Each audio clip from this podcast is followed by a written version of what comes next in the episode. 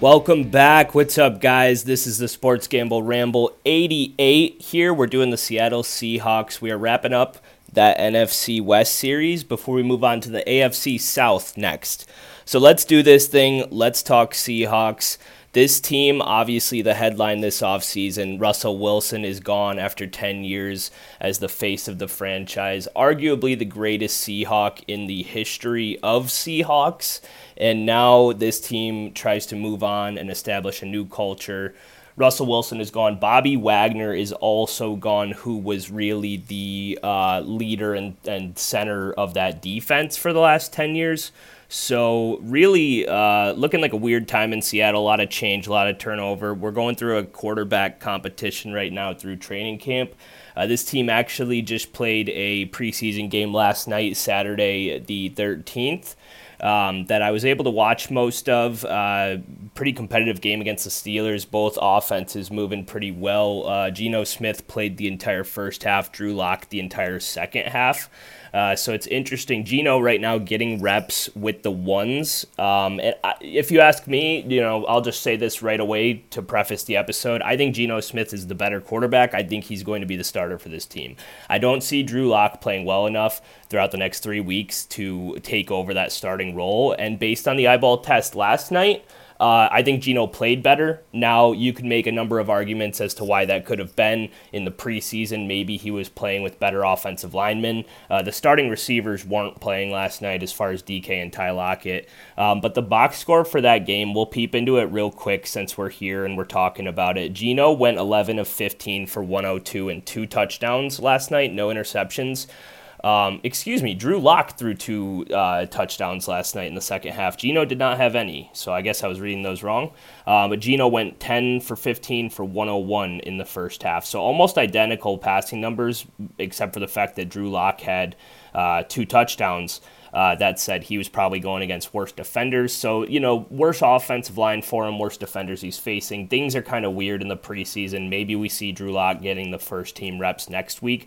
I don't really know. But again, I'll stand firm on the fact that I think Geno Smith is the better quarterback for this team. Again, throw away the two touchdowns. It's preseason football. Eyeball test told me that Geno was playing better. I think Geno showed a lot of mobility last night that Drew Lock doesn't have to his game. Drew Lock's not a statue there, but Geno looked pretty good, in my opinion, scrambling, you know, kind of manipulating the pocket and at least buying time this offensive line coming into this season is ranked 27th overall by Warren Sharp and Sharp Football. So it's going to be a thing where they're going to need a mobile quarterback because, uh, again, the protection probably won't be there. So interesting game last night. Um, some takeaways there to go over, but again, that's kind of the main thing we're watching this preseason with this Seahawks team is who's going to emerge as the starting QB. Let's dive into the recap from last year, the last year of Russell Wilson's tenure in Seattle. Again, I, I was pretty surprised by that this offseason. I figured, you know, either Russell Wilson or Pete Carroll would be gone this offseason. And if I'm in the front office of Seattle, it's a no brainer that I'm doing everything I can to keep Russ. And I think Pete Carroll kind I mean, the guy's 70 years old and his offense really hasn't looked good in a few years. Um, I, I don't imagine he's got that much longer to go. I didn't think he'd really want to, you know, deal with a whole rebuild period either. So it's kind of um, surprising and a little strange up in Seattle. This team went seven and ten last year, and I honestly didn't remember them winning that many games. It seemed like um, it was a pretty dreadful season for this team. I mean, Russell Wilson missed some time with injuries. Uh, Geno Smith started three games for this team last year, played in four games as he had to take over about halfway through uh, one of their uh, matchups there. Um, we'll dive into his stats from those games later, but it's a it's a situation where this team again seven and ten last year, nine and eight against the spread, fourth in their division, eleventh in the NFC. They had I think the number nine overall pick in the draft. The offense was 16th in points per game, 23.2, 20th in yards per game, 323.9. Defense tied for ninth in points per game, 21.5. I don't remember this defense being that good either. Um, so that was surprising to see when I went and did this research. Uh, that said, their defense 28th in yards per game. That sounds more accurate, 379.1. Turnover margin was 10th best in the league at plus five, so maybe that helped. excuse me, their scoring defense a little bit there. Um, but yeah, uh, 28th in yards per game allowed, and in my opinion, with the loss of Bobby Wagner and some other names, um, could be even worse this season. I think we see a big regression in terms of they can't allow that kind of yardage and have this kind of personnel on that defense and still finish top 10 in, in points allowed. I don't think that happens again this year at all. Um, coaching changes. New defensive coordinator hired Clint Hurtt, replaces Ken Norton Jr. as the defensive coordinator. Uh, Clint Hurtt was on the Chicago Bears defensive staff as a D line and linebackers coach from 2014 to 2016. He's been in Seattle since 2017 as an assistant head coach and defensive line coach. Now he takes over the DC role, uh, still under the command of Pete Carroll. So let's talk personnel with this team. What happened this offseason? If I haven't mentioned it four times already, Russell Wilson is the key loss for this team. They did not just cut Russell Wilson, they at least got something in return. Um, the trade details we might as well go over right now because it ties into the entire personnel picture for this team. Uh, in a rare instance, you know, these days a lot of these trades are usually just player for draft pick, but there was actually quite a few um, you know, players included in this trade as well as assets. So the the details were Russell Wilson and a 2022 fourth round pick go to Denver.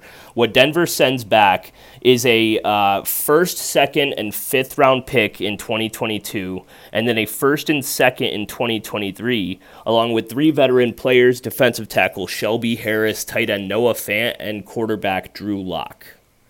So, yeah, pretty massive trade there. We talked a lot about it on our Denver episode, and I want to keep this more Seattle focused as opposed to, you know, just talking about Russ the entire time, but it's a it's just a massive shift in identity for this team and you can't replace a leader like that in one off season. So I really think it is a rebuild period here outside of really the receiver position with uh, DK Metcalf and Tyler Lockett this is not a deep roster at all. Jamal Adams is their best defensive player, but there's nobody around him. Quandre Diggs is solid too, so they have two safeties. Outside of that, it's looking rough. Again, I mentioned the O line, bottom five in the league. Oof. Um, who else did they lose? I mentioned Bobby Wagner, 10 year veteran, potential Hall of Fame linebacker. Uh, one of the best defensive players, if not the best defensive player in Seahawks history, along with most of those guys from the Legion of Boom. But I mean, other than that, they didn't have many studs historically back in the in the day. I mean, I'm sure there's guys you can mention, but big legacy players for this franchise, uh, the two cornerstones of the franchise last 10 years on both sides of the ball, gone.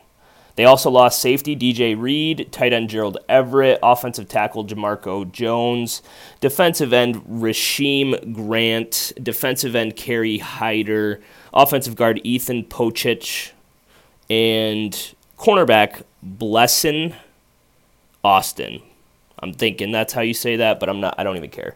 Um, also, they lost Chris Carson. Chris Carson retired this offseason due to a uh, pretty severe neck injury and this was something that I was pretty confident in since the end of last season. All the reports that I had been following throughout the fantasy season last year to try and figure out if Carson was going to return, and then throughout the offseason to figure out, you know, is he going to be available to come back? What's his timeline? You know, is he at, you know, when the when the whole decision to re-sign Rashad Penny came out, it was discussed about where is Chris Carson's health at Chris Carson's no longer playing football. It's been pretty obvious for a few months now. He finally announced it within the last three weeks or so, but it is official. He was a good player, short career, running backs. I mean, the odds are stacked again against you from the start. He was an undrafted free agent who I think he did get a second contract with Seattle, which is fortunate for him because it, it, it came right before the wheels fell off, unfortunately. Shout out Chris Carson. Um, but Elijah, excuse me, Rashad Penny and uh, rookie Kenneth Walker Jr. will be competing for the RB1 spot on this team with Carson gone. Key additions, and I use the word key, you know, pretty loosely here. Not many big names. Most of it in the uh, on the defensive side of the ball here. So let's roll through them um, let me, you know, stop me if you recognize any of these names, guys. Linebacker Uchenna Nwosu, uh, defensive tackle Quinton Jefferson, offensive guard Austin Blythe, cornerback Artie Burns, just continuously getting roasted in that Pittsburgh Steelers secondary. He's now a starting corner in Seattle. That's a scary proposition. Um, wide receiver Marquise Goodwin, the bum that basically stole $5 million from the Eagles and then opted out for COVID. Um, cornerback Justin Coleman and linebacker Joel Iyiegbuniwe. Iyiegbuniwe. That's my best guess. That one's a tough one. Um, they re signed a couple guys. I mentioned Rashad Penny. He's a former first round pick for this team in the 2018 draft, if I'm remembering that right. Yep, they traded up to take him 27th overall in 2018. Uh, going into the draft, Rashad Penny was viewed as a third round running back. This was a shocking move. The Seahawks don't draft well historically. We've talked about it on this podcast before. They are very bad in the draft. Um, really have not had much success since hitting on Russell Wilson and Bobby Wagner. I mean, yeah, you know, again, Tyler Lockett, DK Metcalf, these are good players, but they didn't draft the best player on their defense in Jamal Adams, and they have no talent really anywhere on this roster. So again, they drafted Rashad Penny in 2018. He has stayed injured basically throughout his entire run with the Seahawks, except for the back end of this past season, which I have some numbers to dive into in our fantasy breakdown at the end of this. We'll talk about Penny's run last year, but he got hot at the end of the last season, so they decided to give him I think, a one year deal here to prove if he can finally turn into something for them. But they also went and spent a draft pick in the second round on Kenneth Walker out of Michigan State. So um, he does have competition here. And again, kind of a one year wonder situation. I'll also mention right now, while we're talking about him, er, uh, reports this week are that Rashad Penny's dealing with some groin soreness and tightness in training camp. He was actually pulled from the preseason game last night. He was planning on playing in the first quarter and they scratched that due to injury. Um, this guy has a track record I just mentioned of not staying healthy throughout his pro career. And uh, anytime you see specifically a running back or a receiver in camp early, you know, dealing with any of those nagging, you know, s- small muscle, soft tissue stuff down in the lower body, groins, hamstrings, all that stuff. I mean, if you come into camp with it and you continue to re aggravate it and retweak it, that stuff can be tricky and that stuff can linger into the season. And if Rashad Penny's first four years of his career just continue to trend in that direction here in this season, Kenneth Walker will have a big. Uh, big opportunity, I think. So let's not get too far ahead of ourselves. We'll talk fantasy later. But uh, elsewhere, they had two other um, big re signings. Again, they brought back Geno Smith because he played all right in three starts last year. We'll talk about those numbers as well later in the episode. And then center Kyle Fuller's their starting center, and he got uh, brought back, re signed this offseason. So that's about it as far as the free agency, the contracts, the veteran personnel. Let's talk draft. Um, their first pick in the first round, nine overall, offensive tackle Charles Cross out of Mississippi State. Uh, I liked his tape a lot. Some people said that they liked him as the number one tackle in the draft, um, although there was two very good tackles taken ahead of him with Ikem Ekwonu and uh, Evan Neal out of Alabama. Um, but it looks like three quality tackles in this draft. Charles Cross, like I have no reason to complain about it. I think he looks like a stud. He's a big, physical, athletic prototypical left tackle, and this team badly needed investments on the offensive line. Maybe if they had, you know, made this draft pick four years ago, Russell Wilson would still be there because they just never gave that guy an O line ever. They said, "Oh, our QB can run. We don't need to block," and it just it's it makes no sense. It's really weird. It's almost like the Packers just continuing to like not draft Rodgers wide receivers. It's like, oh, maybe if we could get Russ and O line in Seattle, we could do something here. Maybe the running game that you call sixty percent of your plays would actually be effective if you had somebody blocking Pete Carroll. Um, uh, round two, defensive end Boye Mafe out of Minnesota. Um, they also have no pass rush, so this makes sense. I mean, on paper, they address their two probably biggest needs on this team with the pass rush and with the offensive line. You got to, especially when you're rebuilding, you got to focus on those trenches, build inside out. I guess that's what they're trying to do here. Um, but Boye Mafe is a guy who is a bit of a tweener. You know, some say outside linebacker, some say defensive end, you know, that overhang edge defender. He's currently second on the depth chart behind Uchenna Nwosu. And Um, I don't know. We'll see. I think uh, based on what I heard out of the draft, kind of a raw guy, you know, high upside, athletic pass rusher who may not be quite polished yet, which would explain why he's second on the depth chart right now. Uh, we'll see. Maybe a situational pass rusher in his in his rookie year, um, but I don't know if he'll make an immediate impact from day one. Round two, uh, running back Kenneth Walker out of Michigan State. This guy, I think, does make an immediate impact. Um, the eyeball test looked pretty good to me last night with Kenneth Walker in the preseason game. I mentioned he had gotten the start in most of the first team work last night with Rashad Penny not playing. The stats won't overwhelm you here. Five carries, 19 yards, one reception, 11 yards. So that's six touches, 30 yards. Uh, but eyeball test again. I didn't think he had much blocking for him, and I saw him multiple times. You know, maybe only gain two or three yards, but he'd make two or three guys miss in order to get those three yards. So, talent wise, I like Kenneth Walker a lot, and I think if we continue to see Rashad Penny uh, deal with these lower body injuries, I think it's a it's he's a guy I'm I'm definitely paying attention to in training camp and in the preseason. Uh, these rookie running backs with high draft capital usually pretty solid for fantasy and real life football. And again, eyeball test, I just thought he looked good. Uh, again, one reception for 11 yards. He was dancing in the open field a little bit. This is a guy that can catch passes. He wasn't really asked to at Michigan State. I got news for you. Le'Veon Bell wasn't asked to catch passes at Michigan State either, and I think he caught 90 balls one year for the Steelers. It's just not what Michigan State does with their running backs, but it's not outside of his skill set. I- I'm excited about Walker long term. I think even if Rashad Penny has a good year and stays healthy, this is probably a 50 50 time split by the end of the season, and Penny doesn't get brought back. I don't, I don't see Rashad Penny re signing with this team, even if he goes for a 1,000 yards this year, because. Uh, he'll probably be expecting a bigger contract in free agency, and Seattle will have a cheap uh, younger replacement with even more talent, probably than Penny in Kenneth Walker. So uh, he's a guy I'm excited about long term. He looked good last night. Round three, offensive tackle Abraham Lucas. They continue to invest in the O line about goddamn time. Seattle. Uh, he played at Washington State. Round four, cornerback Coby Bryant. Uh, Kobe spelled C O B Y. This guy, in my opinion, should be legally forced to change his name Cody Bryant or Kobe Bryan, something like that, but that's just disrespectful. Um, he played at Cincinnati. Uh, round five, cornerback Tariq Woolen out of UTSA. I'm only going five rounds deep here because Tariq Woolen was a guy I heard solid things of in the uh, draft process.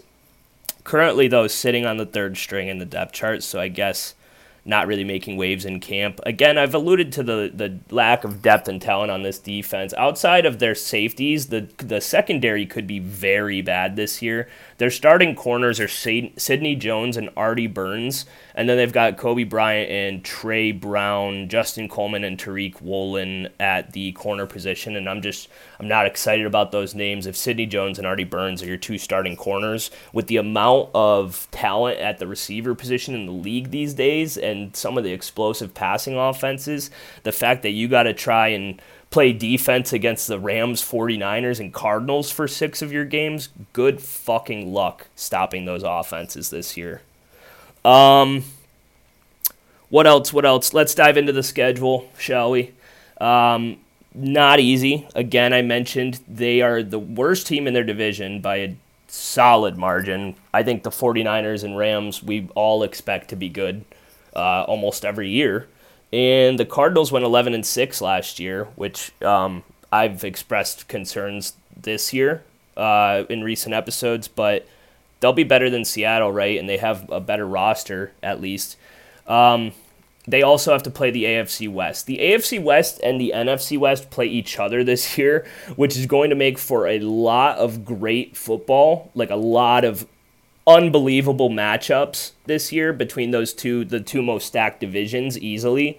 At the same time, it kind of makes it hard to take some win totals in this in these divisions um, because these teams, these these two divisions have the most difficult schedules because they play each other and they play their own division for six of their own games as well. So it's not going to be easy out west this year.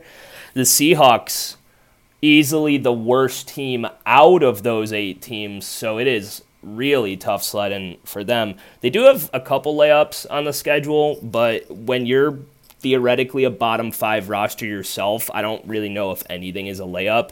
So let's run through it. Broncos week one, Russell Wilson returns to Seattle. Thank you to the schedule makers. That's awesome. It's the Monday night game, I believe, if I'm remembering that correctly. So yeah, we get Russ at Seattle week one, Monday night, prime time right away. Broncos country, let's ride. Um, I think Russ beats the fuck out of the Seahawks in that game, uh, to be honest. Okay, so let's keep going. 49ers, Falcons, Lions, Saints, Cardinals, Chargers, Giants, Cardinals, Bucks, Raiders, Rams, Panthers, 49ers, Chiefs, Jets, Rams. So they benefit definitely from a uh, last place schedule here. Again, you'll notice some cupcakes. The Jets, Panthers, winnable. Uh, Giants, Lions, Falcons, right? So that's like five games against teams that might be bad. Personally, I think the Lions will be better than the Seahawks. The Panthers probably will be better than the Seahawks, I would assume, especially if CMC stays healthy. And then outside of that, not many easy wins here at all. And the win total for this team is five and a half.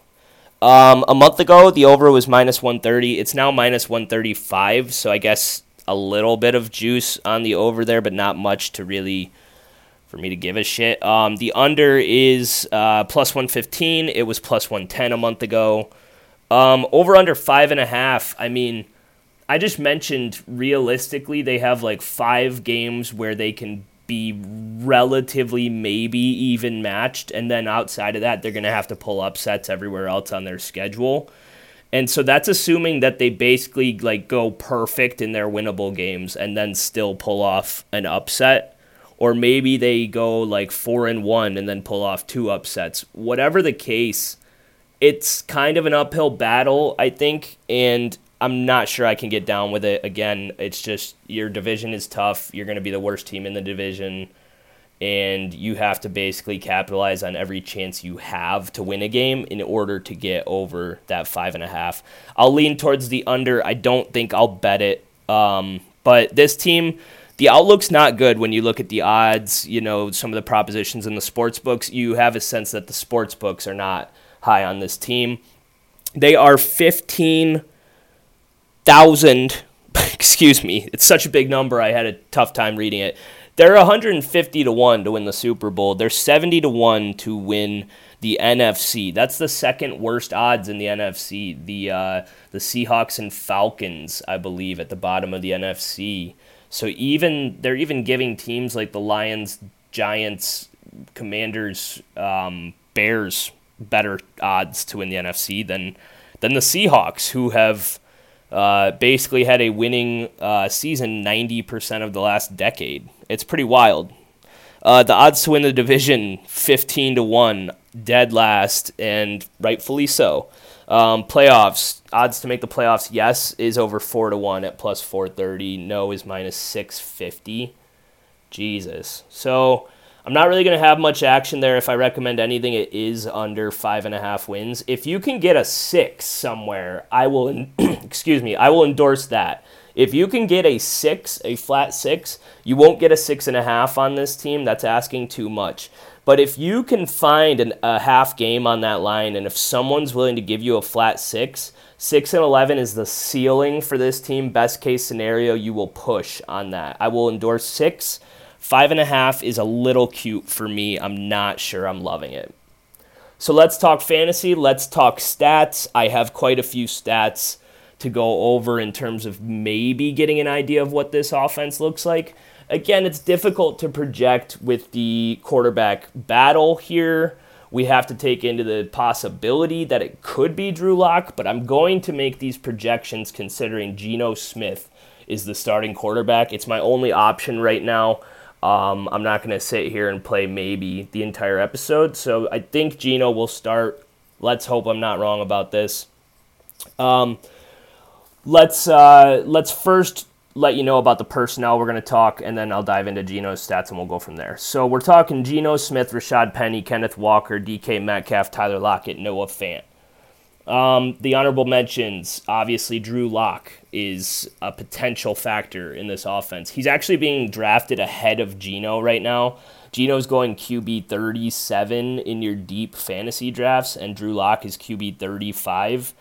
Um, reminds me kind of of the whole Trey Lance, Jimmy Garoppolo thing last year. Like people are drafting the wrong guy. I guess I don't know. It'll probably sort itself out in two weeks when Geno's named the starter. Honorable mentions, keep it rolling. The depth chart at running back, all of these guys have been used recently due to, um, like I've said, you know, a lot of injuries and inconsistency. Kind of a plug and play running back by committee situation last year with the uh, the Seahawks backfield. So they've got DeeJay Dallas and Travis Homer on the depth chart, who we've seen in limited uh, limited action previously. And then outside of the two main wide receivers, it's really a murky situation. The wide receiver three is Freddie Swain on the depth chart. And then they've got Dee Eskridge and Marquise Goodwin as the other two guys that I could see maybe stepping into that role. But this is not a team that uses three wide receiver sets very often. Uh, Pete Carroll, I've alluded to, runs kind of an antiquated offense, and it's mainly just DK and Lockett out there that we got to worry about. Lastly, the backup tight end is Will Dissly, aka Big Montana. We've seen him show up from time to time. Not really a consistent factor, though. Okay, let's talk Geno. You're not drafting him for fantasy. I get it. I just want to talk how is this team going to look? Real life football. You know, you're not touching Geno. He's going 308 overall. He wasn't drafted last year because he was a backup. He played four games last year, started three of them. He had to come in for relief halfway through a game. Uh, so in those four games, Geno's total stats were 709 yards, five touchdowns, one interception, and a 68% completion percentage. In his three starts, so you know we're just going to take away that one half a game. He's got 571 in terms of yards, four touchdowns, zero picks. So he only threw an interception in the game where he came in halfway and wasn't getting the starting reps.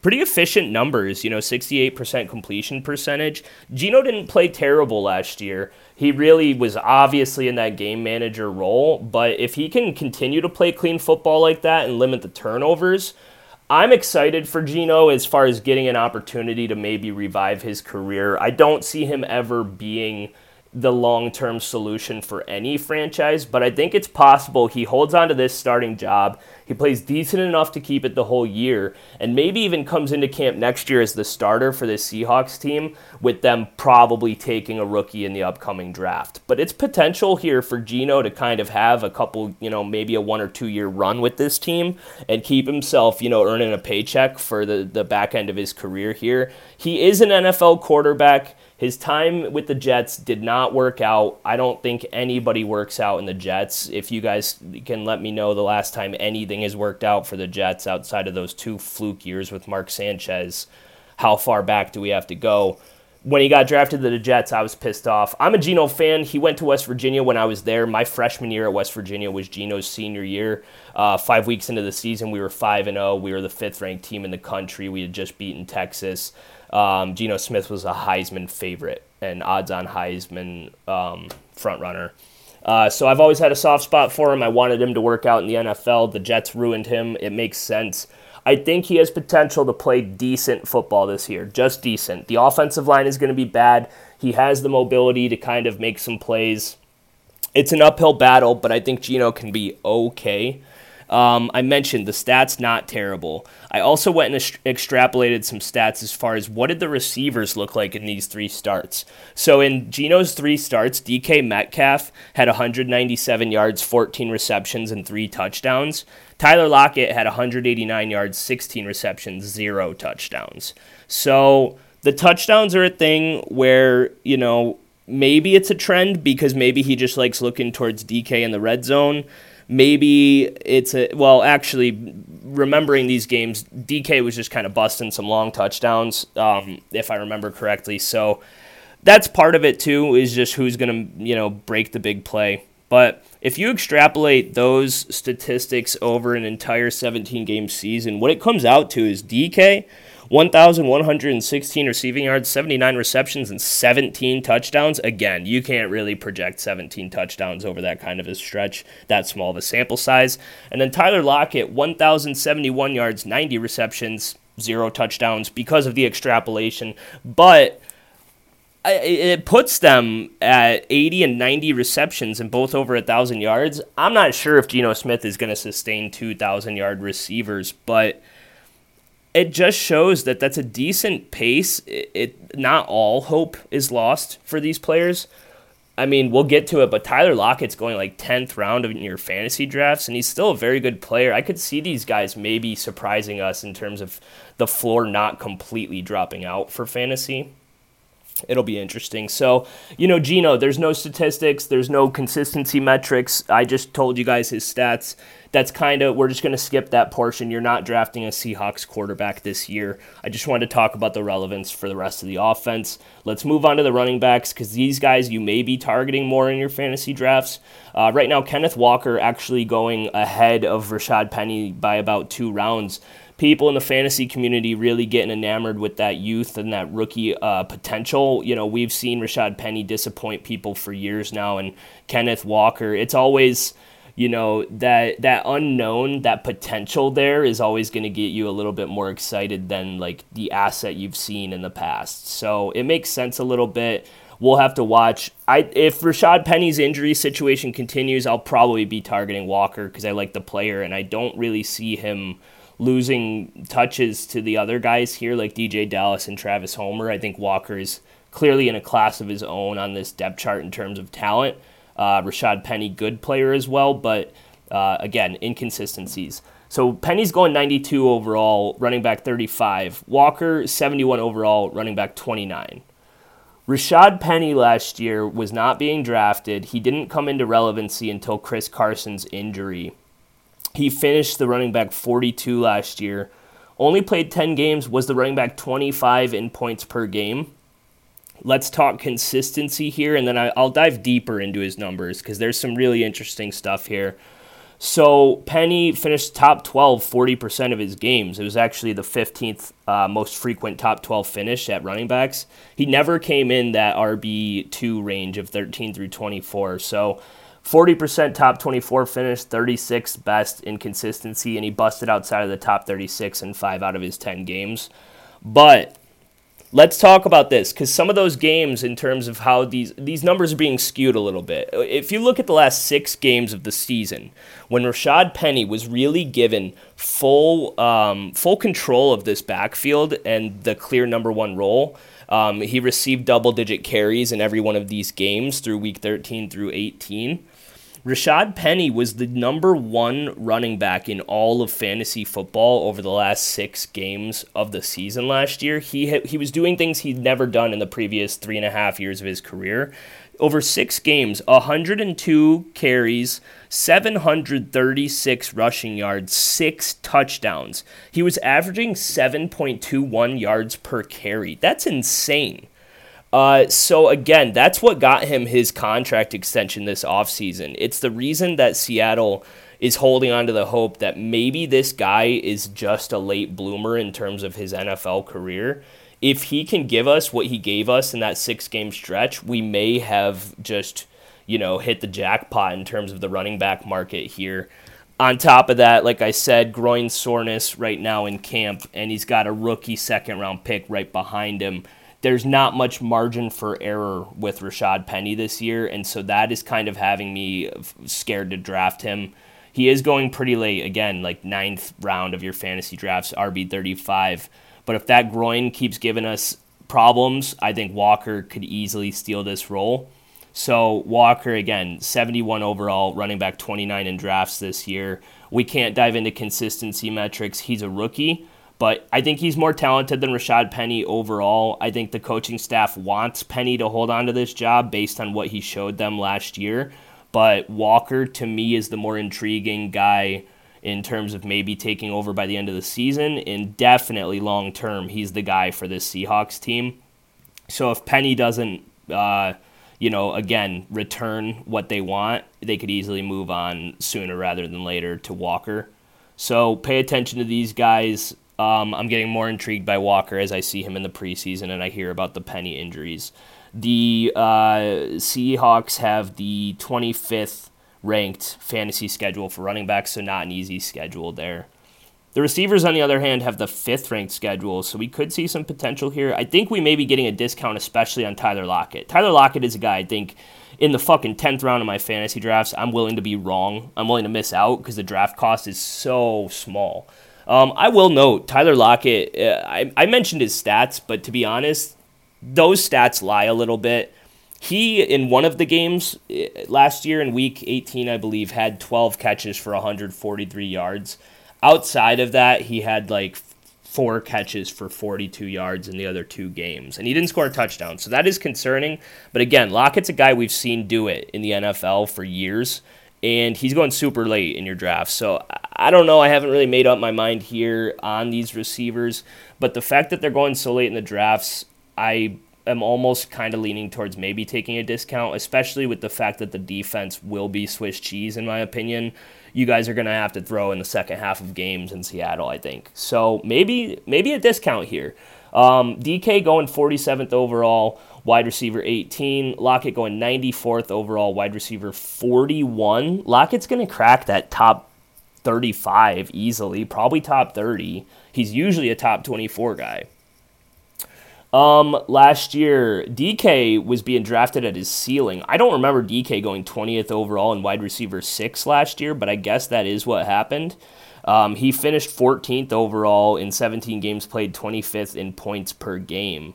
Uh, Lockett, on the other hand, um, going last year, 47th overall, where DK's going this year. Wide receiver 19 off the board last year. He finished wide receiver 16. So this offense gave you the wide receiver 14 and 16 in PPR leagues for fantasy last year, um, despite really not being uh, at its peak in terms of performance. Uh, Lockett played 16 games, wide receiver 20 in points per game. Um, again, it's kind of a situation where you were getting a boom game from one of these guys on a week in, week out basis, but they also almost kind of traded off it was very rare that you would get a solid fantasy performance or statistical performance by both these guys in the same game. It was almost kind of who's going to catch the deep touchdown this week, and you can see that reflected in their consistency charts here. DK Metcalf, top 12 receiver, 29.4% of the games. Tyler Lockett, 37.5% as a top 12. So DK hit top 12 15th most frequently. Lockett seventh most frequently. And again, not many of those games happening concurrently. It was usually it's either DK this week or it's Lockett this week. So that's something to be aware of. Both these guys only finished wide receiver two one game of the season, so not much to dive into there. So as we look at top 24 finishes, DK Metcalf 35.3%, 31st most consistent top 24 wide receiver.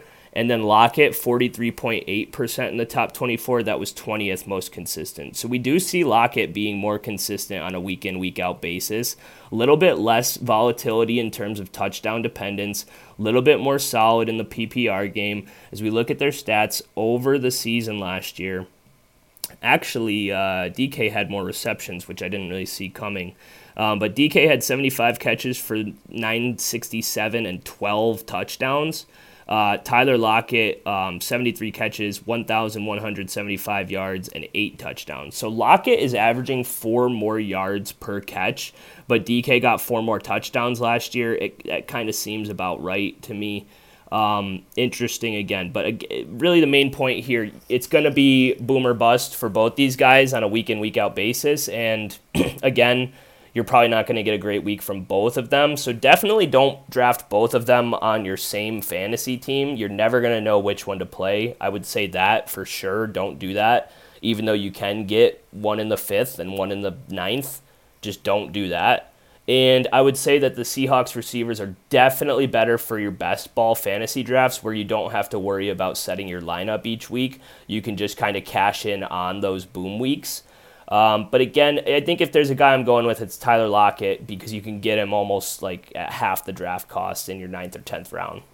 It's kind of where I'm at with it. Good players. DK got a contract this year. They have money tied to both these guys, and really, uh, DK Metcalf, Tyler Lockett, and Jamal Adams are almost the only good players on this team. To be to be honest, Noah Fant's a good player too, but he has broken my heart too many times for me to recommend drafting him in fantasy. If you guys have kept up with me over the last two or three years since I've been doing this whole social media podcasting thing, all the way back to the days with Willie and the dog, I have been in love with Noah Fant from a talent standpoint, but he has just never followed up on it. He's never given me what I want, and I just have to quit this guy.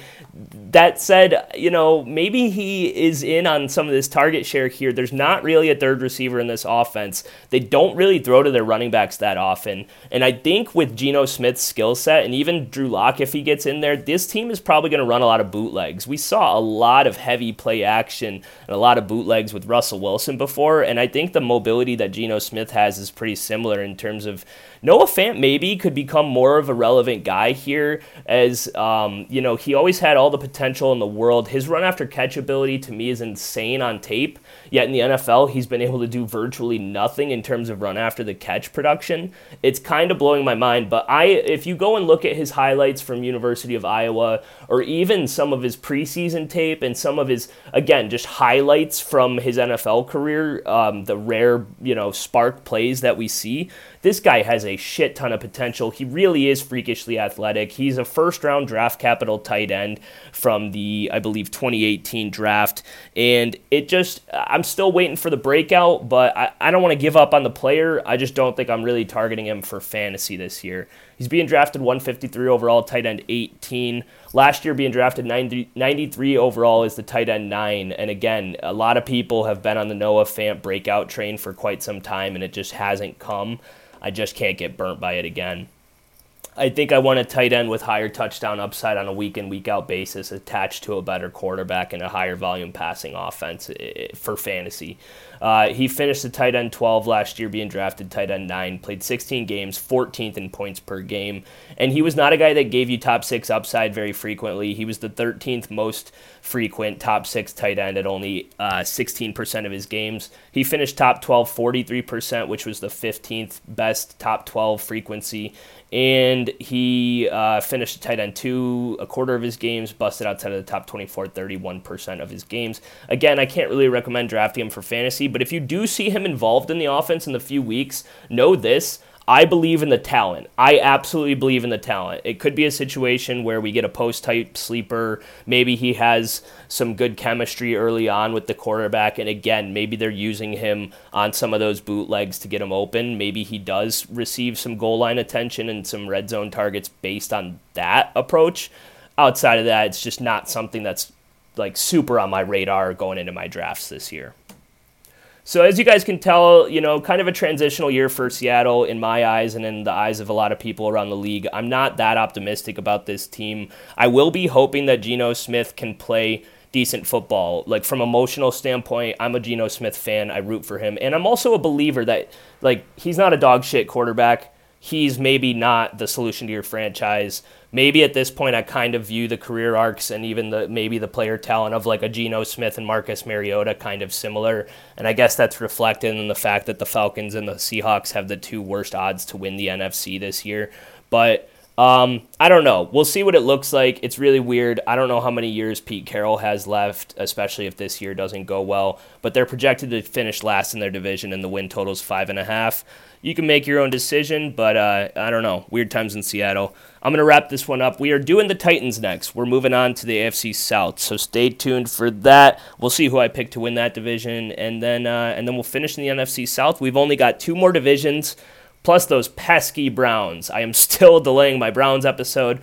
Somehow it is August 14th and we still don't know what the fuck is going on with Deshaun Watson. Shout out Roger Goodell for just doing a bang up job with that, by the way. If I can get this quick rant in, a little bonus rant for you guys. What the fuck happened with that whole. Okay, so let's go and hire a third party arbitrator to go and review all this shit and handle it legally. She's what, like a federal judge. Let's just, you know, Sue Robinson will implement this whole new process where instead of Roger Goodell being handling, you know, player misconduct hearings and being, you know, the uh, judge, jury, and executioner, we'll try and develop this balance of powers, almost like the judicial branch in the government. Except Roger Goodell decides, ah, I don't like that ruling. Um, I'm actually going to make the decision. Oh, wait, I can't make the decision? Okay, I'll select a committee and then uh, they'll make the ruling, but it'll be the people that I select, and they'll be only ruling really what I want them to. So, Dog and Pony Show. Holy shit. I can't wait to get an answer on that. I, I can't wait to do my Browns episode, if you can tell by my tone. Um, I will save this uh, for the Browns episode, but absolute shit show in the NFL. Uh, thanks, Roger Goodell, for always giving us something to talk about. That's it for me, guys. Have a, uh, a great week. Tune in next time for our Titans preview and ramble on.